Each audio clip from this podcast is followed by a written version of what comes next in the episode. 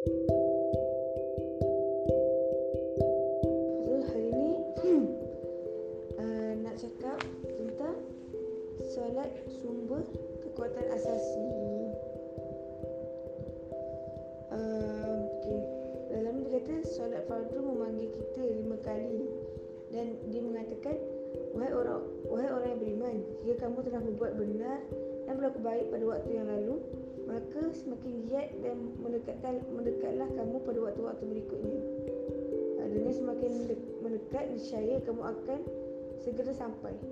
Namun jika waktu-waktu yang berlalu kamu telah berbuat salah dan keliru, segeralah sekah dan hapus kesalahanmu tersebut dari masa berikutnya.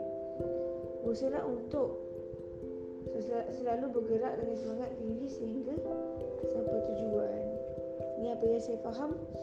Hmm, dia cakap kalau kita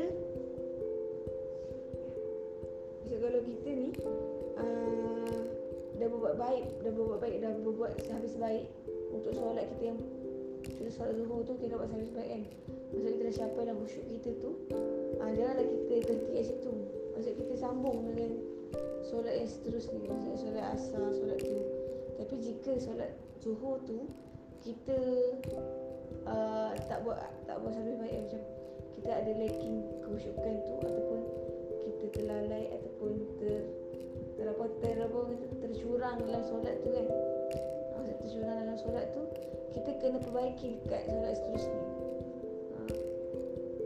dan kata kita memang kena ada kena ada apa usaha yang bergerak tu.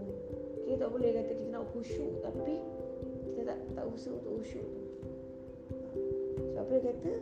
Solat tu adalah sebuah kekuatan asasi. Kalau kita tak ni maksud kalau khusyuk tu kita akan dapat lah rasa yang kita dekat dengan Allah tu kedekatan kita dengan Allah tu.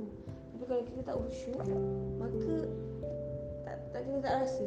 Sekali tak rasa pun Allah tu sungguh kekuatan kita tu. Okay. tu je